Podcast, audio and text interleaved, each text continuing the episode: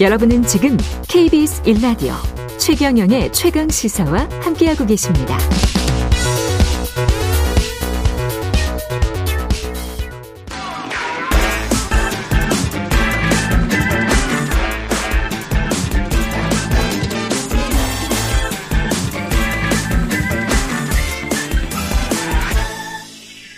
네, 최경룡의 최강시사 한 번 더 뉴스 시간입니다. 오늘은 한국경제신문 최영창 기자와 함께하겠습니다. 안녕하십니까? 안녕하세요.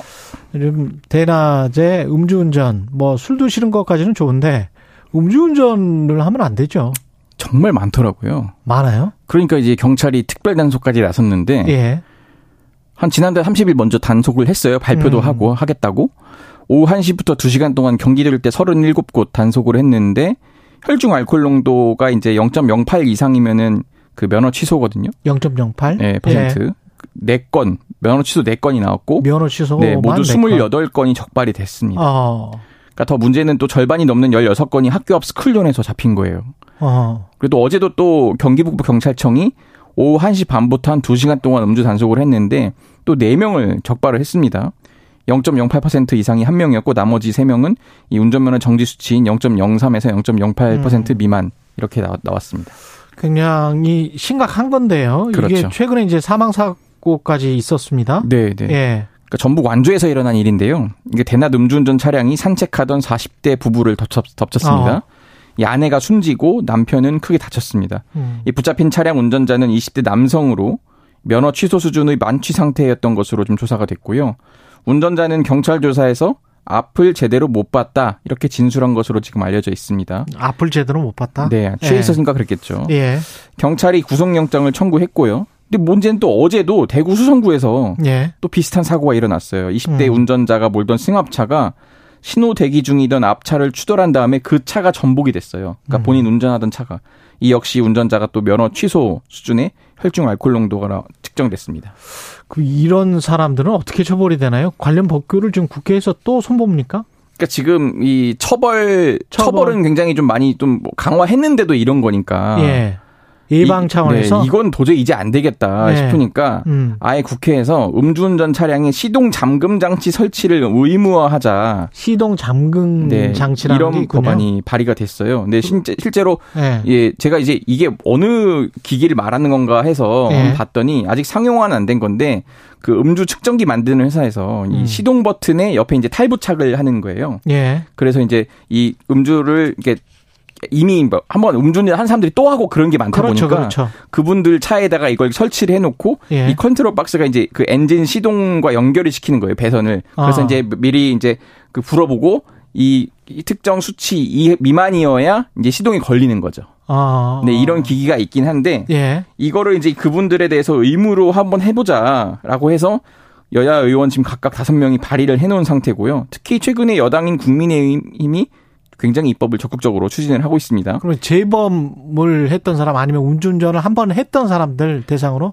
일단은 지금 그런 상태의 법안이 많습니다. 아. 모든 차에다가 하기에는 좀 부담이 크고 그렇죠. 이것도 그 비용이 그 개, 그러면 별 국- 부담이 아니라 정부가 좀 해야 되는 그런 게 아, 있더라고요. 국가에서 해 줘야 네, 되는 전자발찌도 사실 국가가 채우잖아요. 거예요? 아, 그러네. 예. 네, 그런 개념처럼 하다 보니까 음. 이게 원래는 그래서 한 2021년에도 한번 그 해보려고 했는데 잘 안 됐습니다. 예. 비용이 없다, 예산이 없다고 해서 어. 그렇기 때문에 지금 이번에 다시 추진을 하려고 해서 이번에 또 김기현 대표가 직접 발의를 하는 등 좀 음. 굉장히 적극적으로 나서고 있거든요.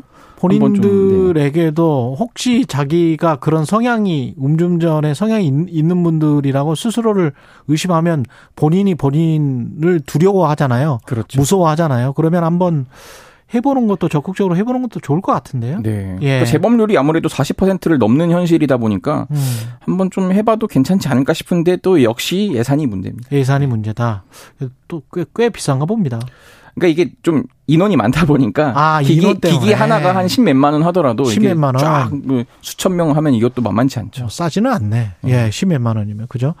그리고 이게 저 SNS에 많이 돌아다니던데 저도 봤는데요. 예, 예. 미혼모 임신 임신을 그러니까 하인 임신을 한 상태의 임신을- 미혼모입니다. 네. 임신을 한 상태의 미혼모예요. 예, 예. 임신을 한 상태의 미혼모가 너무 배가 고파서 나중에 갚을 테니까 좀 어, 배달을 좀 해달라는 어떤 편지 같은 걸 쓴 거예요? 그러니까 그 배달 어플에 보면 이제 뭐 예. 남길 수 있는 메시지 창구가 있어요. 아, 그런 그렇다 보니까 창구가 있구나. 거기에 이제 써놓은 거죠. 배달을 하- 그 주문을 하면서 예. 사실은 이렇게 한데, 그러니까 네. 사실 외상을 하겠다는 메시지를 왜- 남긴 거예요. 외상을 아. 하- 해달라. 네, 당장은 돈이 없어서 염치 없지만은 좀 부탁드립니다. 만약 주문된다면 그러니까 돈은 다음 주말이 되기 전에 이체해 드릴 테니까 예. 먼저 조금 좀그 분식이 너무 먹고 싶다 이렇게 분식집에다가 이제 주문을 한 거예요. 그러네.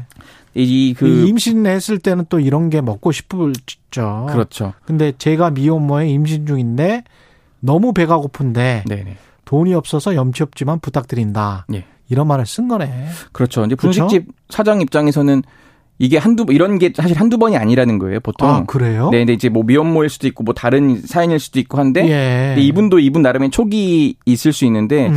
이건 왠지 조금 진짜인 진짜일 것 것 같다. 같아서 그냥 아예 속는 셈 치고 한번 보내주자라고 했다는 거예요. 아 그래서 이제 보냈어요. 예. 근데 거기까지만 처음 글이 올라왔었죠. 예. 이런 게 있는데 이게 보냈다. 근데 이제 어. 거기가 이제 소상공인들이 모인 커뮤니티인데 이거 너무 단골 먹튀 수법 아니냐 이렇게 좀 우려를 했었거든요. 예. 근데 알고 보니 진짜였던 진짜였군요. 거예요. 네, 그래서 이제 실제로 그 며칠 뒤인 그저께 이제 글이 다시 올라왔는데 음. 음식값을 계좌로도 받았고 실제로 한번 배달했던 그 집을 찾아가봤다고 해요. 예. 그랬더니 이제 원룸에 임신한 여성이 혼자 살고 있었고 근데 너무 낯이 익더라는 거예요. 알고 예. 보니까 과거의 단골 손님이었다. 내가 어렸을 때 학생 때부터 예, 예. 그래서 이제 이, 이 분식집 그 분식점 그 주인 부부가 음. 이 여성을 위해서 또 아르바이트 자리를 또 제공하기로도 했다고 합니다. 분식점에 예, 예.